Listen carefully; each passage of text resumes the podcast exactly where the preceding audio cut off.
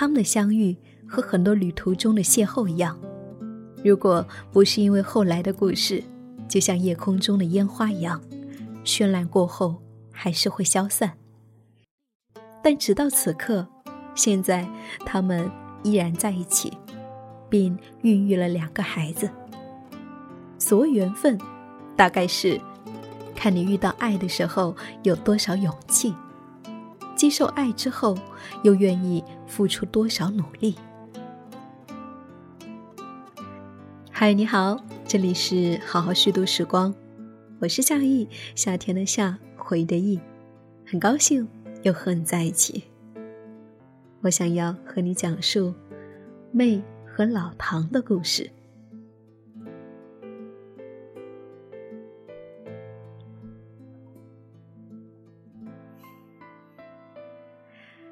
遇到老唐那年，我二十七岁，在这之前，从来没有考虑过结婚。二十六岁那年，我还在厦门，从事新媒体的工作，独自一人在城市里奋斗久了，渐渐开始焦虑、迷茫，一种很深的厌倦感裹挟着我。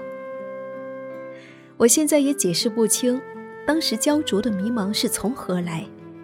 有一段时间常常失眠，这也是我后来做青旅时试图回答的问题。那些迷茫的年轻人后来是怎样找到自己的方向？于是我决定辞去工作，想要在三十岁之前跟随自己的心意任性一次，去自己喜欢的地方生活一段时间，在适婚年龄逼近之前再谈一场恋爱。八月，我来到了西藏，被这里的信仰和日光包围着，心稍微的安定下来。后来找了一份喜欢的工作，业余时间画画、拍照、阅读，生活过得很踏实。一个阴冷的冬天，在大昭寺，我遇到了老唐。老唐说，我在西藏流浪了那么久，就是为了等他的出现。我和老唐有一个共同的朋友，他在宏村开青旅，因为他，我们结识了彼此。如果我之前没有去过宏村，如果老唐不在西地开青旅，我想我们这一辈子也不会有交集。老唐来自山东，我来自福建，一段遥远的地理距离，所以之前的每一步或许都在走向对方，尽管彼此没有意识。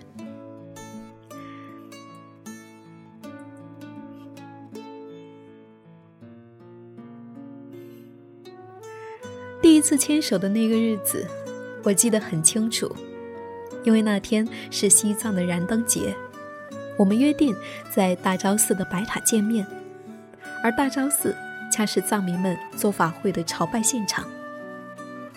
那天的法会，我已全然不记得有哪些仪式在进行，只记得我一直在人群中寻找他的身影。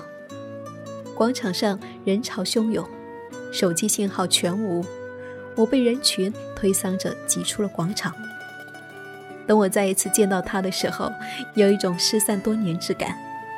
他说他一直在白塔等我。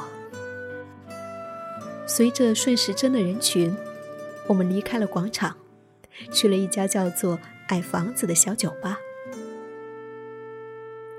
矮房子确实很矮，房子的木头因为年岁悠久而发黑，桌椅和灯都是尼泊尔风格，一种古老的气息留存在这个狭小的空间里。这是我们第三次见面，和上次一样，我们照例喝了七瓶拉萨啤酒。深夜再一次回到大昭寺，广场上人群早已散去，我们就这样牵起了手。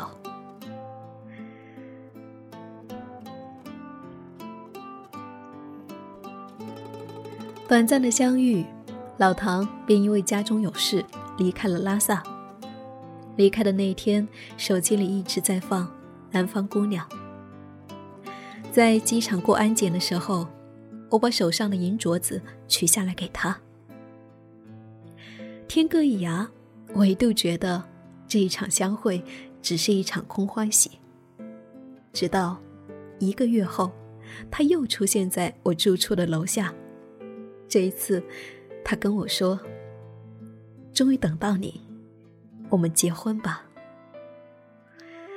在那个当下，我并没有恐惧结婚这一件事，倒是觉得和她结婚也不坏，并且开青年旅社是我喜欢的生活方式。没有求婚仪式，也没有信物，但我深信不疑。但很快，老唐再一次离开了西藏。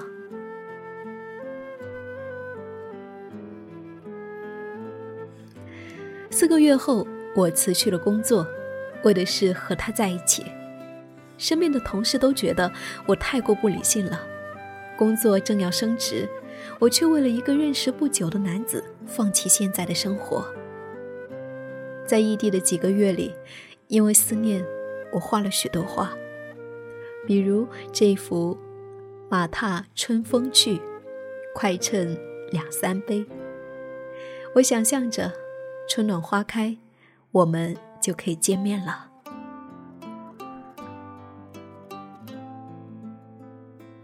而再相见的时候是皖南的春天，我们也经历了些许波折，决定从头开始，于是双双剃了光头。夏天的时候，我们举行了订婚仪式，扛着双方父母的反对，还是决意在一起。这并不容易，所谓俗世的束缚和阻碍，不是来自于社会，而是你身边的亲人。他们的意识里有着累世的传统观念。福建人要很多彩礼，结婚要有婚房，男方工作要有单位。不，这些都不在我的考虑范围。如果决定结婚，首先是嫁给爱情。婚后，我希望我们能够一起创造自己喜欢的生活方式。所以一切的仪式我们都从了简，结婚照也是我自己拍的。影楼的模式拍摄令人审美疲劳，从衣服到妆容到拍摄地点，全部自己来，这样才有趣，才是真实的我们。在经过了一轮春夏秋冬，唐古拉来到了这个世界。唐古拉的到来让我重新用孩童的视角成长了一次，但我依然觉得我们彼此是独立的个体。世人总是用美丽的伟大的词语来形容母亲，仿佛一个女人变成母亲就具备了崇高的品质。我想我是替宇宙暂时保管孩子一段时间，也许他会因为得到过爱而懂得爱自己和他人，因而得到更多的爱。在孕育孩子的这一段时间，我们陆续又开了四家青旅。青旅改造，我负责画画和审美，老唐负责木工活和水电活，把控青旅的方向。开青旅也不常常是别人眼中的诗和远方，也会遇到令人头痛的客人和琐事，也会焦虑，但更多的是收获。在青旅遇见了来自世界各个角落有趣的灵魂，和年轻的小义工们一起成长。以前在城市里朝九晚五，总觉得不自由，但事实上，没有条条框框的形式的束缚，并非就是自由，自律才是享受自由的前提。我希望自己能够成为一个自律而且又自由的人。我们依然每年定期旅行。唐古拉不到一岁的时候，我们就带着他纵横四海。旅行并不是那种单一的身体移动，而是为了在另一个环境中去发现真正的自己。而当我们遇见更好的自己的时候，那么也就离圆满的爱情更近一点。婚姻也不意味着爱情就圆满，这只是一段新的旅程的开始。二零一九年冬天，从尼泊尔回来以后，我怀上了二胎。唐古拉有一个小伙伴一起长大，我也很开心，只不过这一次怀孕比上一次辛苦很多。现在二十六岁那年的焦虑已经淡去，我不知道将来会面临什么。生活总是会给我们新的命题，我们能够做的就是倾听自己的心，勇敢的去寻找。生活给我什么，我就敢接着什么。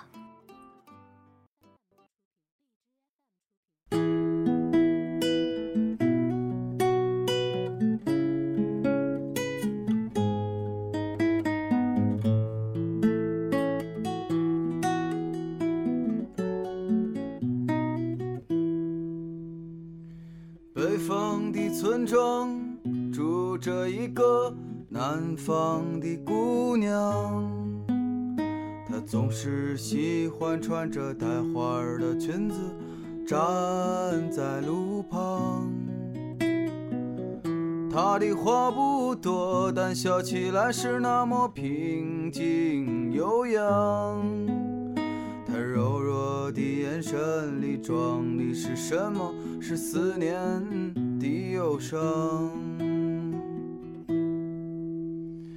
南方的小镇，阴雨的冬天没有北方冷，它不需要臃肿的棉衣去遮盖它似水的面容。它在来去的街头留下影子，方向再回某人的心头。眨眼的时间，芳香已飘散，影子已不见。南方姑娘，你是否习惯北方的秋凉？南方姑娘，你是否喜欢北方人的直爽？日子过得久，就像那些不眠的晚上，他嚼着口香糖，对墙漫谈着理想。喂，南方姑娘，我们都在忍受着漫长。南方姑娘，是不是高楼遮住了你的希望？哎嗨。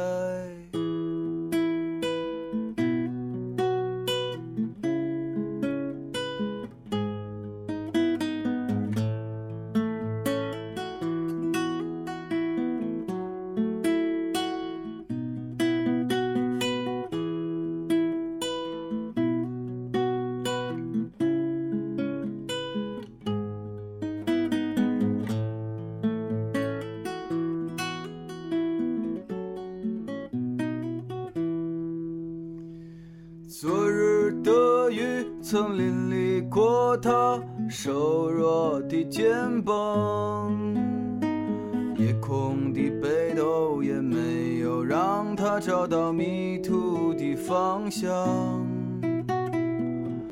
阳光里她在院子中央晾晒着衣裳，在四季的风中她散着头发，安慰着时光。南方姑娘，你是否爱上了北方？